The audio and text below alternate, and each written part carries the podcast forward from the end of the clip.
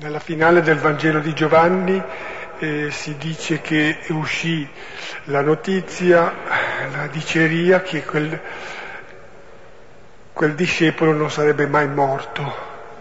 Eh, si potrebbe pensare che eh, per noi, a causa di questi rimandi continui, non finiremo mai Giovanni, eh, non sarà mai finito. E anche stasera non facciamo Giovanni. Va bene. Lo faremo a Dio piacendo e anche agli uomini il 12 gennaio, perché eh, nel frattempo siamo via. E Dio ha qualcosa di particolare, che a lui quel che fanno gli uomini gli piace sempre, perché si adatta e poi tira fuori la sua storia proprio da quello che noi facciamo. Quindi con molta fiducia in ciò che facciamo.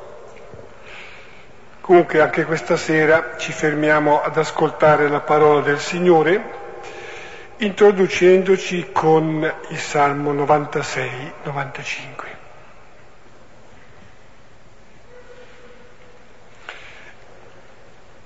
Ecco, diamo principio nel nome del Padre e del Figlio e dello Spirito Santo. Amen.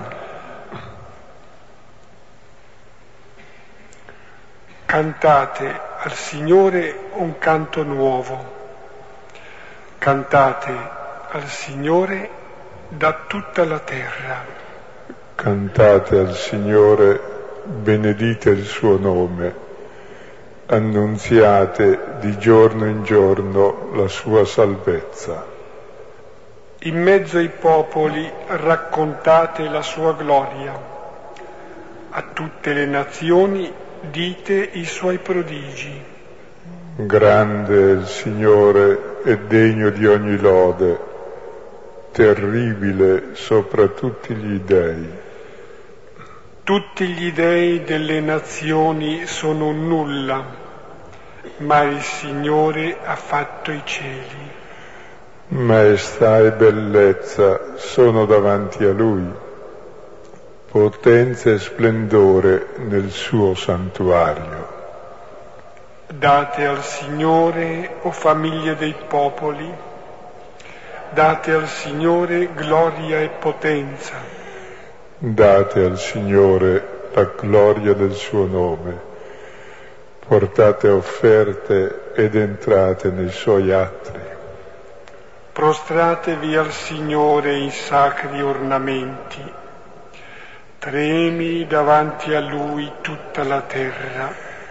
Dite tra i popoli, il Signore regna, sorregge il mondo perché non vacilli, giudica le nazioni con rettitudine. Gioiscano i cieli, esulti la terra, frema il mare e quanto racchiude.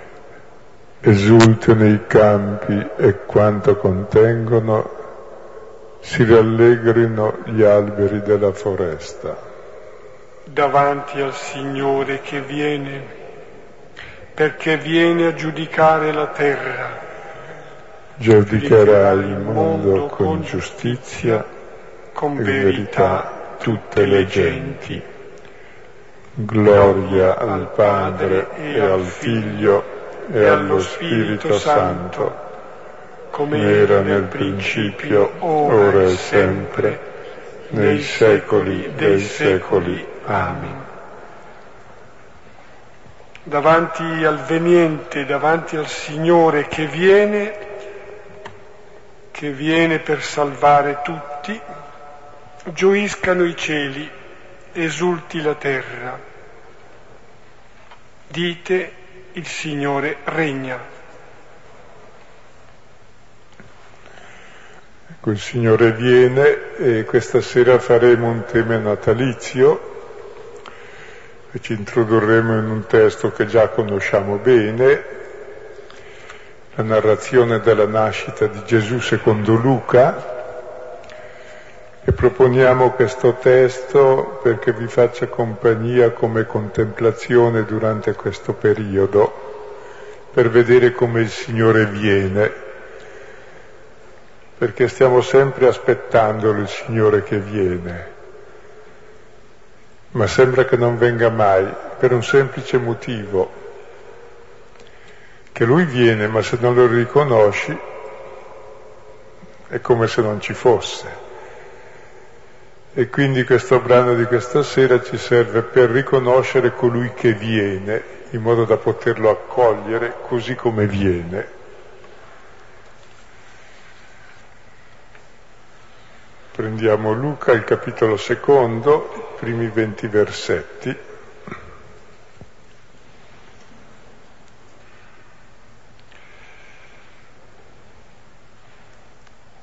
Avete tra mano la versione normale, quella che viene proclamata anche nella liturgia, seguiamo la versione, versione più aderente al testo greco.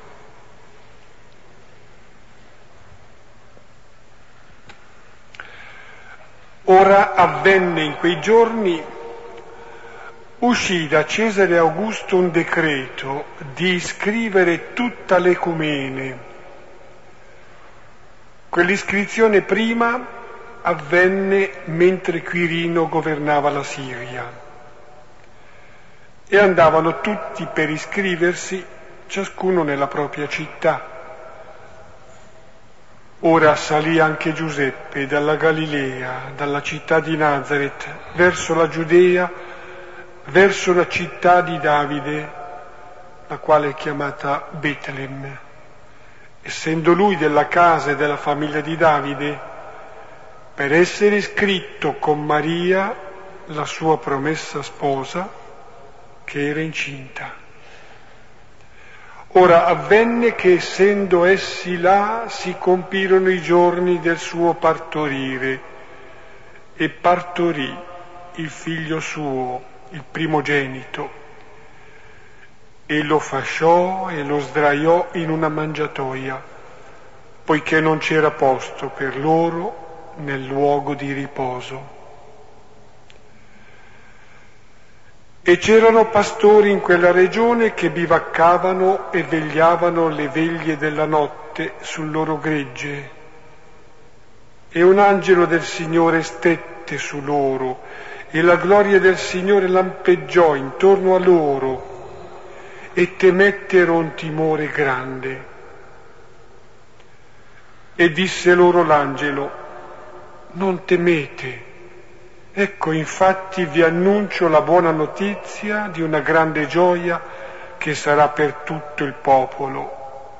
Fu partorito per voi oggi un Salvatore che è Cristo Signore nella città di Davide. E questo per voi il segno. Troverete un bambino fasciato e adagiato in una mangiatoia. E all'improvviso ci fu con l'angelo una moltitudine dell'esercito del cielo che lodava Dio dicendo Gloria negli altissimi a Dio e in terra pace agli uomini di benevolenza. E avvenne, quando si allontanarono gli angeli da loro verso il cielo, i pastori si dicevano l'un l'altro, andiamo dunque fino a Betlem e vediamo questa parola che è accaduta, che il Signore ha notificato a noi. E andarono in fretta e scoprirono e Maria e Giuseppe e il bambino adagiato nella mangiatoia.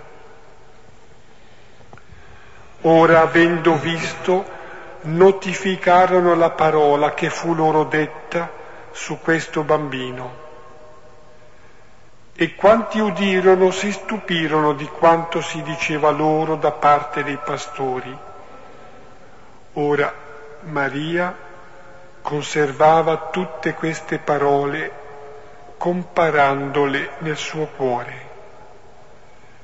E ritornarono i pastori glorificando e lodando Dio di quanto udirono e videro, come era stato detto a loro.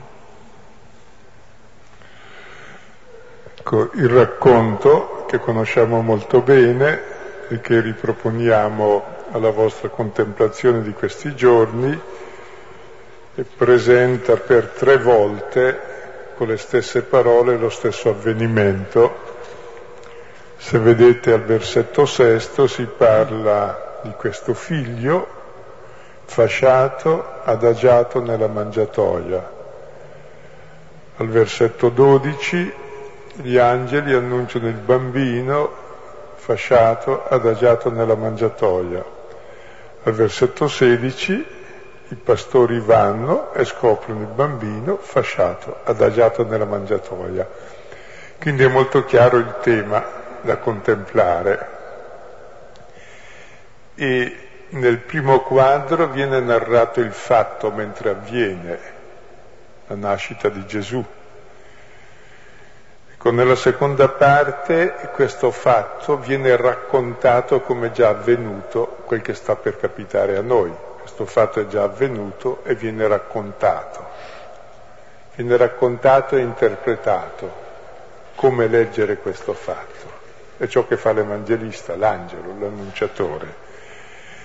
E all'annuncio i pastori, la terza volta, vanno e verificano che il fatto è proprio così, è l'esperienza di fede. Sarà il cammino che faremo anche noi, contemplare prima la scena con Maria, poi sentire l'annuncio del significato e verificarlo per noi. E daremo magari un taglio particolare su qualche aspetto, perché è una contemplazione che ogni anno ritorna e allora è utile ogni anno recuperare qualche elemento che l'anno prima ci era sfuggito o non comprendevamo. E, e l'aspetto che quest'anno vorremmo prendere è sottolineare il concetto del limite, perché noi saremmo anche bravi, saremmo contenti, ma abbiamo certi limiti che ci danno fastidio. Limiti naturali, limiti di risorse, limiti di intelligenza, limiti di bontà e il mondo intorno a noi ha tanti limiti, almeno quanti i nostri, e questo ci dà molto fastidio. Vedremo il significato di questo limite che invece è il luogo più divino che l'uomo può avere. Tant'è vero che l'ha assunto anche Dio per rivelarsi come Dio. E vediamo prima i primi versetti, i primi sette. Che è il racconto, il fatto, poi l'interpretazione, poi l'esperienza. Ora avvenne in quei giorni, uscì da Cesare Augusto un decreto di iscrivere tutta l'ecumene Quell'iscrizione prima avvenne mentre Quirino governava la Siria e andavano tutti per iscriversi, ciascuno nella propria città. Ora salì anche Giuseppe dalla Galilea, dalla città di Nazareth, verso la Giudea, verso la città di Davide, la quale è chiamata Betlem, essendo lui della casa e della famiglia di Davide per essere iscritto con Maria, la sua promessa sposa, che era incinta. Ora avvenne che essendo essi là si compirono i giorni del suo partorire e partorì il figlio suo, il primogenito, e lo fasciò e lo sdraiò in una mangiatoia, poiché non c'era posto per loro nel luogo di riposo. Innanzitutto è da notare la cornice. La cornice è il primo censimento di tutto il mondo, quindi il più grande avvenimento mondiale che sia capitato nella storia, che l'impero romano, dilatandosi un po' alla volta, aveva fagocitato l'area prima del Mediterraneo, poi un po' più a ovest, un po' più a nord, un po' più a oriente e ancora un po' più a oriente e più a sud. E praticamente tutto il mondo allora conosciuto, altrove erano quelli sconosciuti, pagavano tutti il tributo a Roma e tutti erano iscritti, dovevano dare il nome, l'indirizzo per pagare le tasse. Quindi è la prima volta che si organizza un impero globale su tutta la terra, su tutta l'ecumene, è detto. Tutta la terra abitata era sotto il dominio di Roma che consuma l'apice del suo potere mondiale, il più grande avvenimento della storia in fondo. E l'iscrizione non era semplicemente così, per qualcosa, l'iscrizione serviva appunto per pagare le tasse e per le corvée e per gli impegni militari, quindi era il segno del possesso e del dominio ormai completo e pacifico sulla terra che si era sottomessa e che non si ribellava, perché per fare il censimento ci voleva già anche la pace, pace romana si intende, che cioè il dominio fosse stabile e tranquillo, altrimenti provocava insurrezioni. Quindi praticamente l'esaltazione massima del potere dell'uomo che ci sia stata nella storia e forse non ce n'è stata un'altra così grande ancora per sé, così esplicita nel primo grande censimento che abbracciava il mondo e l'impero aveva raggiunto quasi già la sua massima espansione. Quindi il tempo per sé, visto da parte non dell'imperatore Cesare Augusto e dei Romani, ma visto dalla parte di tutti gli altri, era il tempo peggiore che c'era nella storia. Siamo tutti schiavi allo stesso modo e c'è uno così potente che c'è nulla da fare perché ci tiene a bada tutti. Quindi il momento peggiore della storia, dove si è consumata l'ingiustizia come sistema di dominio. Tutti i popoli avevano perso la loro indipendenza, la loro libertà e tutti i sudditi. Quindi per sé, storicamente visto dall'altra parte, noi lo esaltiamo tanto, era era stato l'avvenimento più brutto che hanno subito gli altri popoli, compresa la Palestina dove era fortissimo il senso della libertà, dell'attesa del Messia, dell'attesa del Re giusto che avrebbe dominato il mondo. E proprio in quell'epoca c'erano anche continue ribellioni di gente appunto che diceva sono il Messia, liberiamo il popolo e venivano stroncati nel sangue. Ecco, tutto questo macchinario, l'avevamo già detto anche l'anno scorso, che ha messo in moto il mondo, a cosa serve nel racconto? Tra l'altro ci saremmo anche dimenticati di questo primo censimento se non fosse capitato il fatto che viene narrato dopo. E il fatto narrato dopo è piccolissimo, insignificante, un bambino, eppure la storia è stata così determinata da questo fatto che si divide prima e dopo questo evento.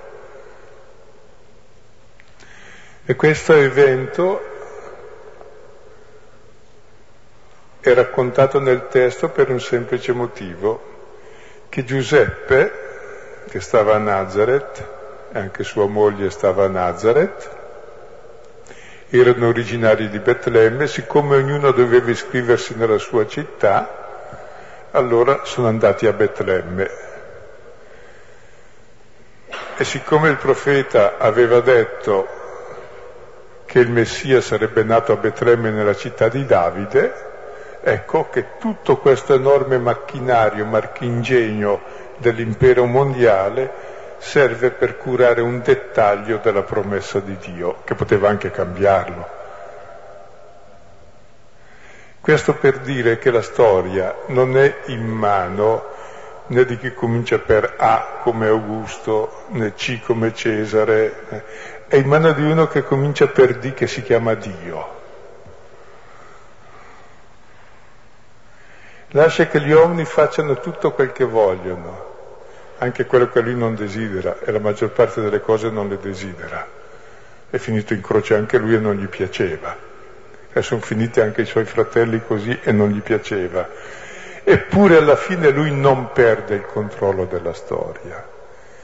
E anche il massimo atto di potere mondiale, oppressore, addirittura Cesare Augusto si chiamava Dio Cesare Augusto, quindi il massimo dell'idolatria per un ebreo, ecco Dio usa anche tutto questo strapotere indirizzandolo a un fine.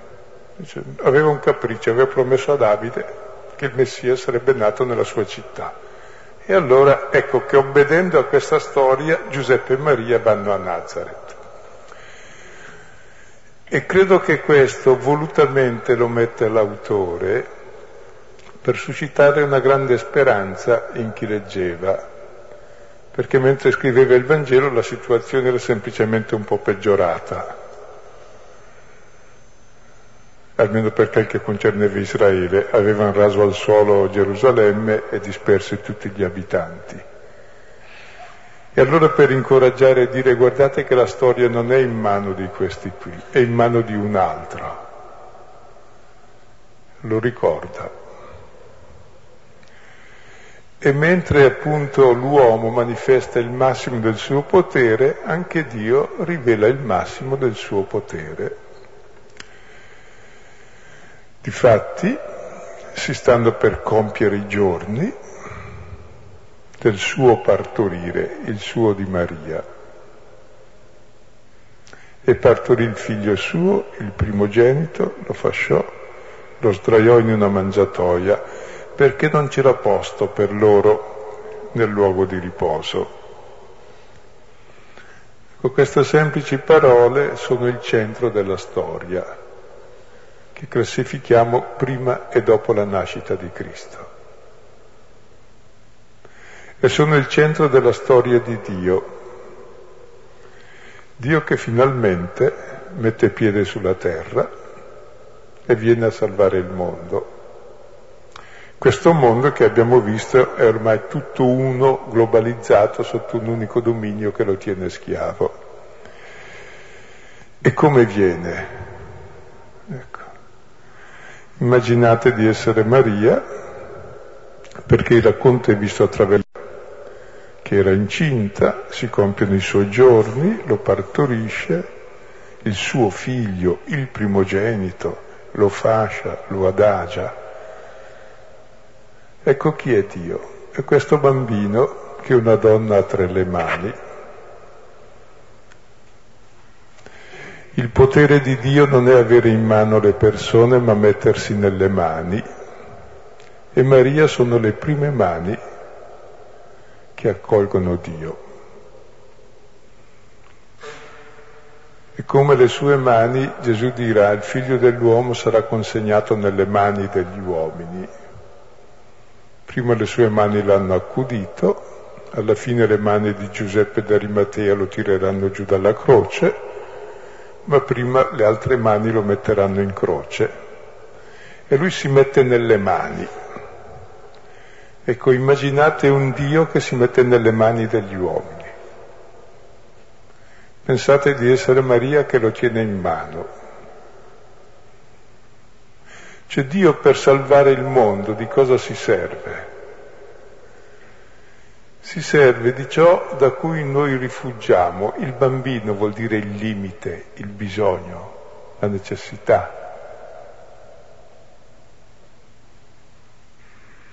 Il suo potere è molto diverso dal nostro, è fragile. Tra l'altro la scena richiama richiama quando è deposto nella croce, avvolto in bende e messo nel sepolcro. Perché quando uno nasce, nasce mortale. Cioè, cosa ha fatto Dio per salvarci? Ha preso su di sé quelle cose che noi non vogliamo, il limite, la fragilità, la fatica, la morte, la piccolezza, l'insignificanza. Perché? Ecco perché noi pensiamo in fondo di essere come Dio per le grandi qualità che abbiamo, no? Buoni come Dio, potenti come Dio. ricchi come Dio.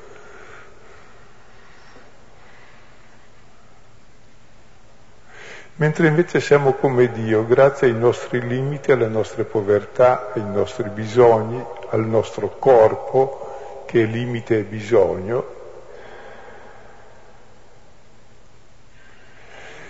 perché il nostro limite è il luogo dove possiamo entrare in comunione con l'altro e ciò che è divino in noi è la comunione, non è ciò che abbiamo, è la fine di ciò che abbiamo, il fine, il limite. Il limite è il luogo dove abbiamo bisogno dell'altro. Se noi viviamo il limite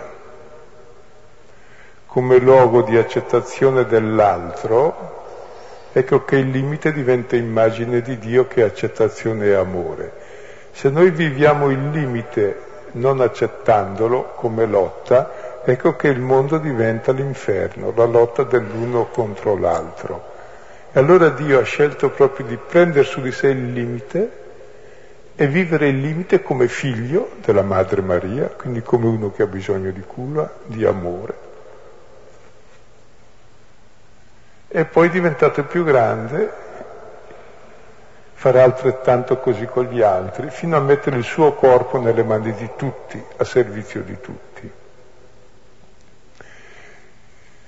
E qui si vede allora qual è il regno di Dio in questo mondo, come vince il male del mondo. Lo vince proprio attraverso questi particolari della piccolezza, della fragilità, della debolezza. Noi pensiamo un Dio grande, lui è piccolo, un Dio tremendo, lui è lì che trema dal freddo, un Dio affascinante, lui è lì fasciato nella mangiatoia, dove mangiano gli animali, difatti si darà in pasto a tutti. Ecco, questo è Dio.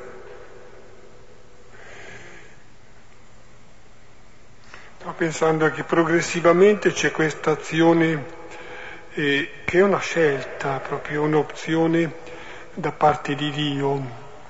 Cioè innanzitutto come primo passo l'essere coinvolto nella vicenda, nella storia umana, storia della salvezza, la storia dell'intervento di Dio non è una specie di storia parallela alla nostra Ecco, in questo contesto di cui si è detto, qualche brevissima nota da un punto di vista storico, chi governava, chi era e che cosa fa, e lì si inserisce l'azione di Dio. E poi, ecco, si inserisce in, con questa modalità, che è la piccolezza, che è l'insignificanza, un bambino.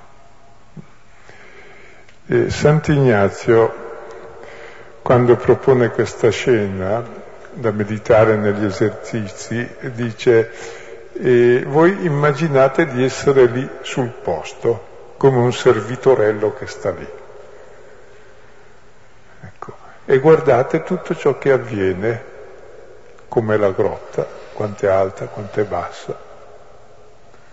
Le persone cosa fanno, cosa dicono. Guardate il bambino, prendetelo in braccio,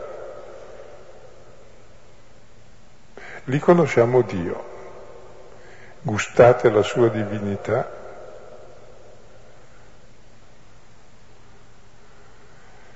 Ecco, questa scena era la scena che aveva entusiasmato San Francesco d'Assisi, che ha inventato il presepio, come immaginazione, proprio per capire che questo è il centro della storia, capire che Dio è lì piccolo e proprio così vince il potere della morte, proprio perché assume i limiti, i limiti che sono i nostri bisogni come luogo di comunione, riceve nel suo limite e accetta di ricevere da Maria, da ciascuno di noi. E poi nella sua vita, quando sarà adulto, i nostri limiti saranno i luoghi dove lui si mette a nostro servizio e ci ha indicato la via del regno di Dio, che è esattamente fare dei nostri limiti il luogo di comunione, invece che di competizione, di sfruttamento e di dominio. E colpisce molto l'immagine di un Dio piccolo.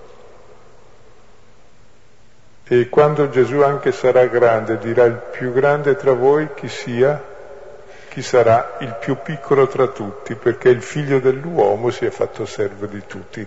Cioè lui si definisce il microtero, il, il più piccolissimo.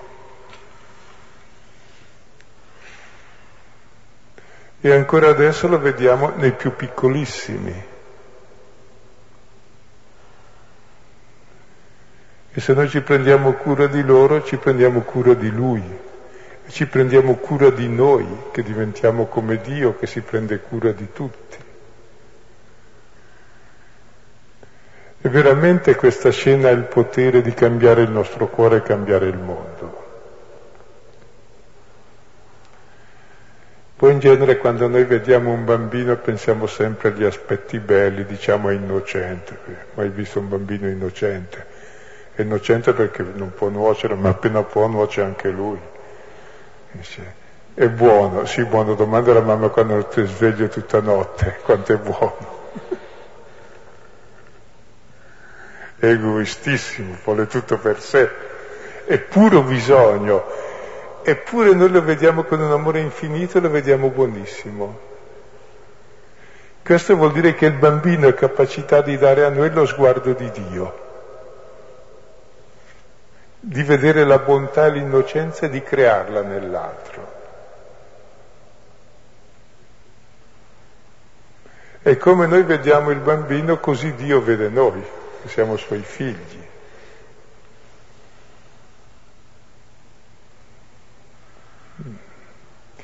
ma è bello soprattutto vedere Dio bambino, secondo me, perché ce lo immaginiamo sempre diverso, e averlo tra le mani, la sua vita dipende da noi, ancora adesso. Come mai Dio non interviene? O come interviene Dio? Anche nelle guerre Dio interviene sempre, ma non come diciamo noi che è con noi che attacchiamo, Dio interviene in modo tale che è sempre quello ucciso, è Lui. È Lui che porta il male del mondo. Quando io apro gli occhi su, su questo, allora non uccido più nessuno.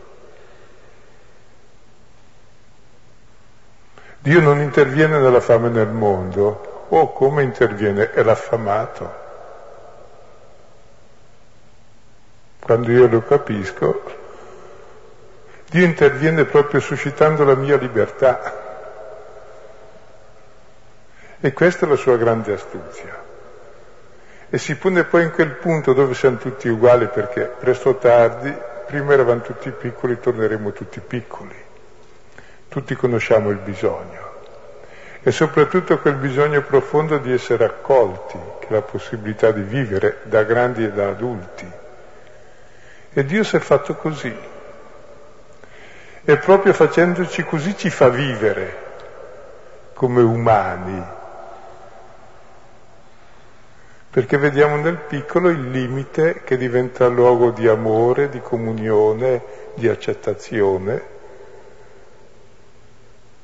accordata se siamo grandi, e poi vediamo noi nel nostro bisogno fondamentale che è uguale ed è ciò che ci accorda Dio. Quindi la visione del bambino proprio ci fa entrare nella vita di Dio e soprattutto ci guarisce dai deliri di onnipotenza. Perché tutto il male noi lo facciamo appunto perché non accettiamo il limite. L'uomo è trasgressivo di sua natura, perché la natura dell'uomo è cultura, vuole andare di là, trasgredi, andare oltre.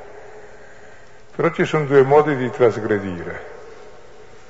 Trasgredire in lì tutto quel che trovi in giro, allora sei una bocca che divora tutto e che uccide tutti. Oppure semplicemente trasgredisci il limite in modo positivo, vai oltre il tuo limite facendo che cosa? Nel mio limite accolgo l'altro, nel mio limite sono accolto dall'altro.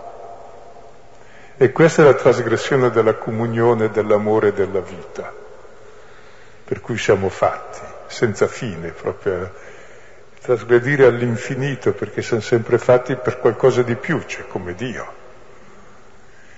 Se invece la nostra trasgressione è negativa, è fallimentare, semplicemente mangiare e divorare, alla fine scoppiamo anche noi, ma intanto abbiamo fatto fuori tutti. E allora contemplare il bambino ci guarisce da questi grandi deliri, perché Dio è così, il piccolo, e io per sé sono così. E ciascuno di noi è così. Abbiamo tutti bisogno di essere accolti dall'altro, siamo piccoli. E diventiamo grandi quando accogliamo, perché chi accoglie poi si fa ancora più piccolo, chi accoglie il piccolo, si fa servo del piccolo.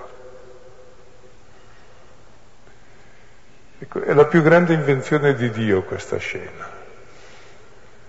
Dall'altro Dio fuggiremmo tutti, l'altro Dio giustifica tutte le guerre e le violenze sacre, non sacre, profane, tutto, e tutti gli abomini della storia.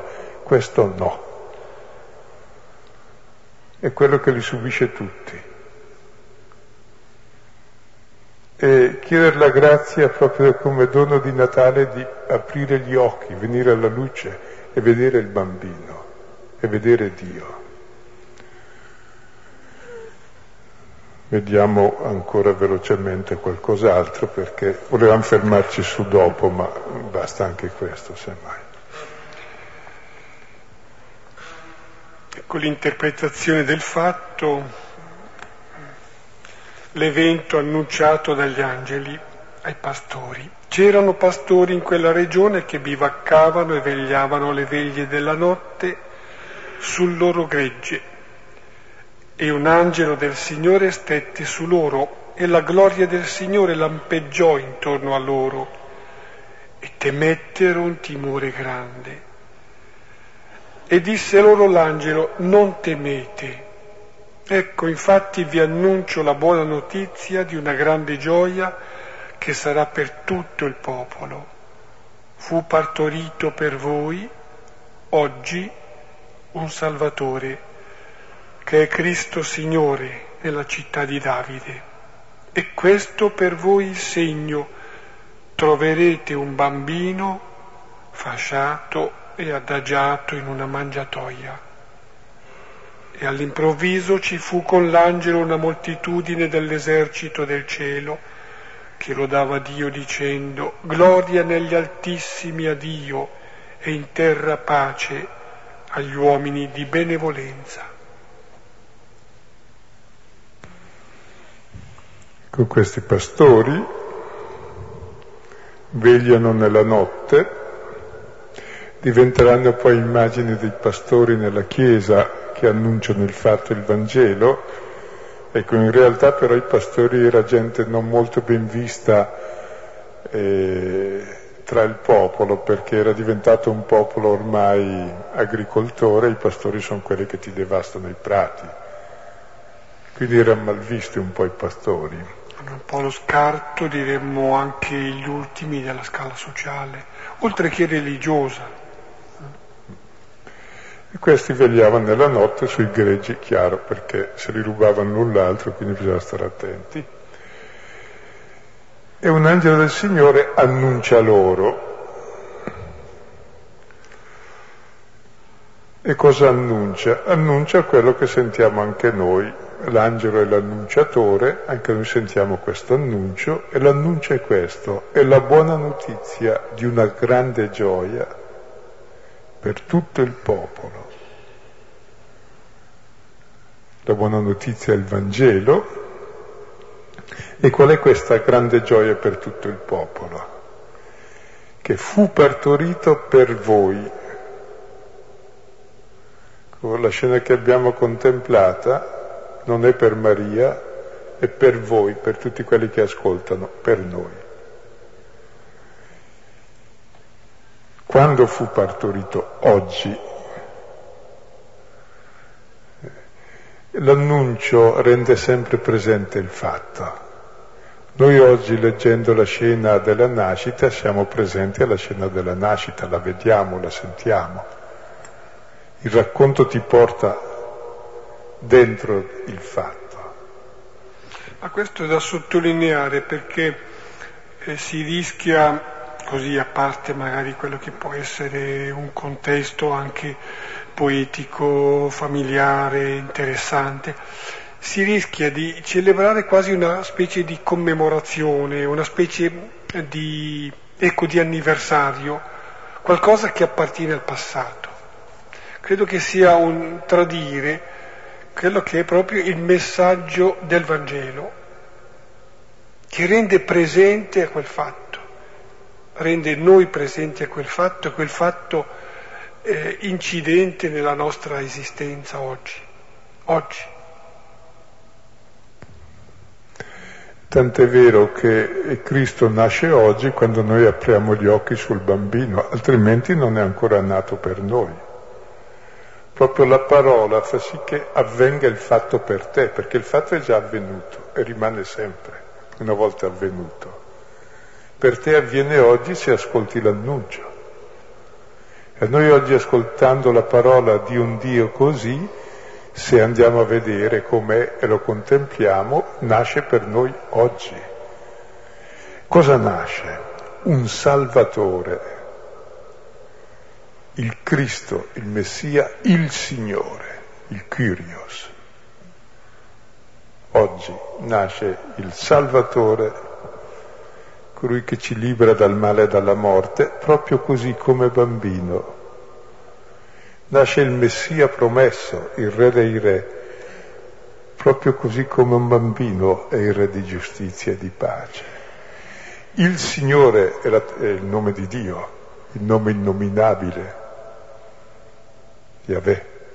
Dio stesso oggi nasce per te come bambino. Guardalo come Maria, prendilo in braccio, gustalo, capisci chi è Dio e chi sei tu attraverso proprio le mani, gli occhi.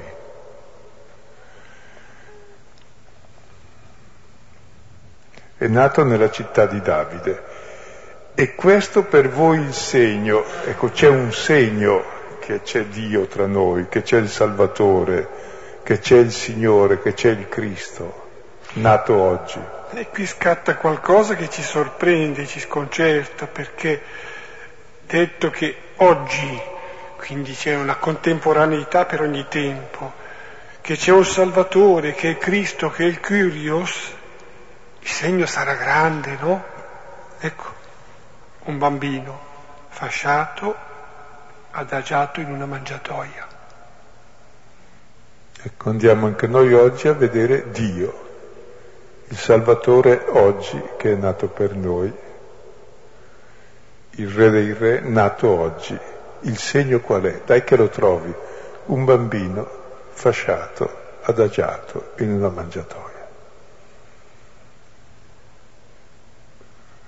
Tra l'altro queste espressioni sono poi, eh, direi, la sintesi del Vangelo perché dicevo questa scena iniziale richiama quella della sepoltura quando il suo corpo sarà dato per noi e sarà fasciato e adagiato in quel sarcofago che mangia ogni carne e mangia ogni vita e lui darà la vita fino agli abissi. A fare un piccolo cenno, non tanto nelle pitture, nelle rappresentazioni più abituali per noi, ma un riferimento alle icone dove appunto il bimbo piccolo fasciato posto nella mangiatoia addirittura è situato in una specie di, di sepolcro, il quale è in un antro, forse per indicare proprio la, la piccolezza, il nascondimento, il limite, in un antro buio, scavato nella montagna, nella roccia. Ecco perché si scomoda un angelo e poi si scomoda una moltitudine di angeli che dice guardate, gloria a Dio nell'alto dei cieli e pace in terra.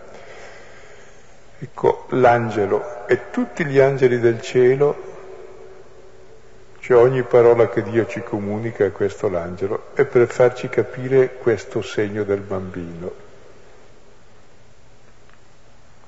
Quindi scomoda tutto il cielo per portarci a vedere il bambino, perché è lì che vedo Dio. E solo Dio mi rivela che lui è così. Io l'avrei pensato diverso. Quindi questa co- coreografia di semplicemente per abbellire il presepio. È per dire che soltanto proprio il mondo angelico, il mondo divino mi può far capire questo grande mistero di Dio, perché noi lo penseremo diversamente. E questi angeli gridano gloria negli altissimi a Dio. Finalmente c'è la gloria di Dio in cielo. Perché? Perché c'è la pace in terra tra gli uomini, perché quel corpo, quel bambino è la pace tra cielo e terra. E il Dio invisibile che prende carne si rende visibile come ogni carne ogni carne è limite, fragilità e debolezza e morte. E lui vive tutto questo nello spirito di amore e di condivisione. Per questo è Dio, per questo è Salvatore, per questo è Messia. E adesso finiamo la scena. Questo evento, che è piccolo, insignificante, notificato a delle persone che sono piccole, insignificanti come i pastori, questo evento diviene esperienza e avvenne quando si allontanarono gli angeli da loro verso il cielo, i pastori si dicevano l'un l'altro, andiamo dunque fino a Betlem e vediamo questa parola che è accaduta, che il Signore ha notificato a noi. E andarono in fretta e scoprirono e Maria e Giuseppe il bambino adagiato nella mangiatoia. Ora avendo visto, notificarono la parola che fu loro detta su questo bambino. E quanti udirono si stupirono di quanto si diceva loro da parte dei pastori. Ora Maria conservava tutte queste parole comparandole nel suo cuore e ritornarono i pastori glorificando e lodando Dio di quanto udirono e videro come era stato detto a loro. Ecco, all'inizio ci si presenta i pastori che si esortano ad andare e a vedere cos'è accaduto. Perché si esortano? E probabilmente pensano scomparsi gli angeli la visione e dice, boh, forse eravamo, eravamo bevuti, non è vero. Cioè, è importante dire ma andiamo a vedere se è vero, perché tante volte abbiamo intuizioni che poi lasciamo perdere, sì è stato un momento, no, vai a vedere se è vero. E bisogna aiutarsi nel cercare la verità, perché facilmente la si dimentica. Andiamo a vedere questa parola accaduta che il Signore ci ha fatto conoscere. Anche la fede non è semplicemente aver sentito delle notizie, andiamo a vedere se sono vere. Prendile sul serio, prova a viverle, prova a guardare il bambino, sapere che lì è Dio e lì è la tua vita. Vedi, sperimenterai cos'è Dio nella tua vita e andarono in fretta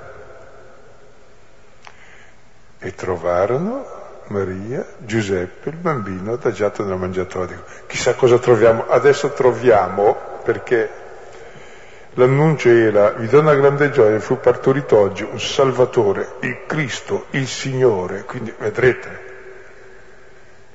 Sono andati per questo loro. Ecco il segno un bambino, se si dice sarà un bambino, ma poi chissà cosa vedremo là oltre il bambino, perché se abbiamo già visto angeli che cantavano mentre non eravamo lì, chissà cosa vedremo lì. Andarono in fretta, trovarono Maria, Giuseppe, il bambino adagiato nella mangiatoia, nient'altro. La tradizione ci mette il bue e l'asino come simbolo del popolo.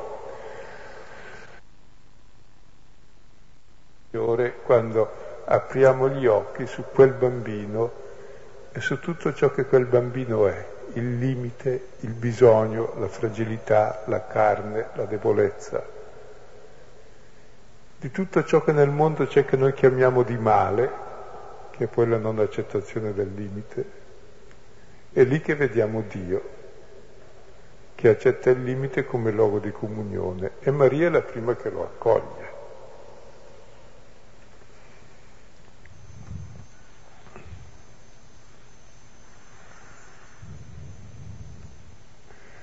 E vi dico una cosa che mi ha scandalizzato in un testo degli esercizi di Sant'Ignazio. Io non l'avevo mai notata, che poi è così evidente, che quando fa contemplare la scena del Natale, dice una cosa. Beh, dice, mi metto lì a vedere cosa fa la Madonna, cosa fa Giuseppe, cosa fa Gesù appena nato poi mi faccio anch'io come un poveretto che sta lì a guardare e li contemplo e guardo e poi rifletto con grande riverenza cosa significa per me. E poi dice un altro punto, guardare e considerare quello che fanno. Sta parlando di Giuseppe, Maria Gesù.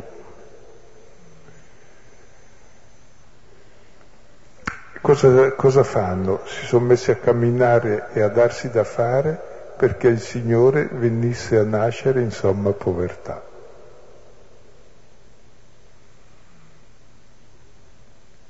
Se voi notate, tutto il racconto da Cesare Augusto in poi, che indice questo proclama, Giuseppe e Maria che lo ascoltano, a cosa serve?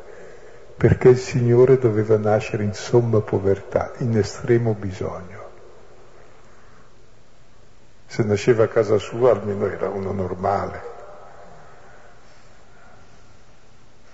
Somma povertà in estremo bisogno, perché Dio è somma povertà, estremo bisogno, perché Dio non ha nulla, dà tutto.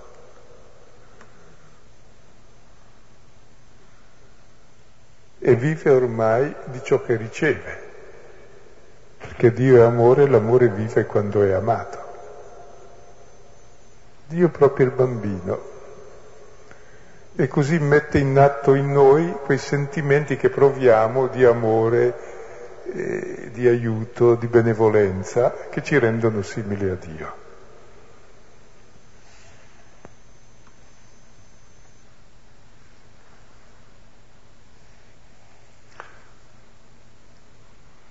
Ci fermiamo qui, credo che forse possiamo anche non concedere l'abituale spazio per risonanze. E, ehm, previo l'avviso circa qualcosa che sarà offerto domani sera qui a San Fedele, magari terminiamo con il Padre nostro, in modo che si possa poi rapidamente rientrare, superando le difficoltà che abbiamo trovato venendo. Dunque l'avviso consiste in questo, che domani sera alle 18.30 eh, qui si celebrerà nel contesto della celebrazione eucaristica anche una um, celebrazione del sacramento della riconciliazione. Ecco, chi potesse, chi desiderasse, ecco, domani sera alle 18.30. Poi, ultimo avviso, sarà appunto quello che mh, lunedì prossimo è sospesa la lettura perché ci sarà un concerto, un oratorio natalizio qui. E chi vorrà venire, chi capiterà qui magari pensando che ci sia la lettura, eh, troverà qualcosa che lo aiuta per la preparazione personale al Natale scambiandoci gli auguri reciprocamente di buon Natale, di un santo Natale. E intendo che ci scambiamo anche la promessa di un ricordo reciproco nella preghiera, gli uni per gli altri, noi tutti per la Chiesa e il mondo. Preghiamo assieme. Padre nostro che sei nei cieli, sia santificato il tuo nome venga il tuo regno, sia fatta la tua volontà, come in cielo, così in terra. Dacci oggi il nostro pane quotidiano e rimetti a noi i nostri debiti, come noi li rimettiamo ai nostri debitori, e non ci indurre in tentazione, ma liberaci dal male. Amen. Nel nome del Padre e del Figlio e dello Spirito Santo. Il 12 gennaio termineremo, a Dio piacendo, il Vangelo di Giovanni. Buon Natale.